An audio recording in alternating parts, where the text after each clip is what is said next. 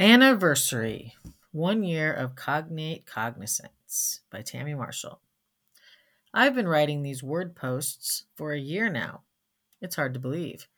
I've covered over a hundred words and their cognates because I started this as a twice weekly posting, but then I decided to drop it down to once a week. If you've been with me from the start, thanks for sticking with me. If you've joined somewhere along the way, thanks for coming along for the ride. I'm going to continue doing these. The hope and even the plan is still to compile them into a book at some point. But for now, there are many more words out there to discuss. Anniversary, the yearly occurrence of a special date.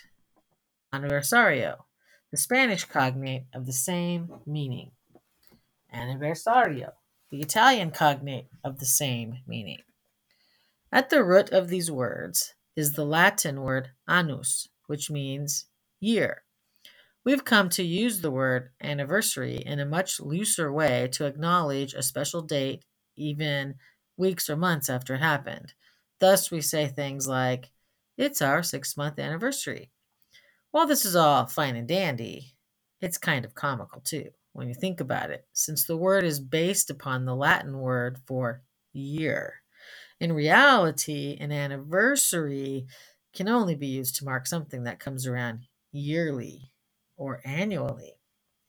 Annual also has that word annus as its root.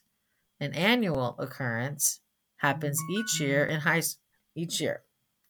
In high school, I was editor of our yearbook, and we always called it the annual because it came out once a year unlike the school newspaper, which came out monthly. The Spanish cognate is annual, and the Italian one is annuale.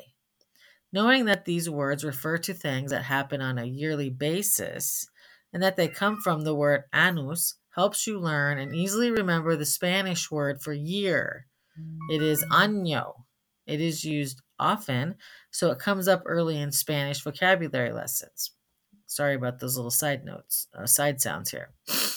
When you want to say how old you are in Spanish, you are actually announcing how many years you have. Thus, you say something like, Tengo treinta años, for I'm 30 years old. Literally, it translates to, I have 30 years. I only wish I were 30 years old. The word pops up in the common Spanish word of cumpleaños, which means birthday. Essentially, it's the day in which you complete another year. The Italian word for year is anno, which is much similar to its uh, Latin ancestor, and the Italian word for birthday is compleanno. You can see that it's very similar to the Spanish word. In tracking our dates, we use the term AD.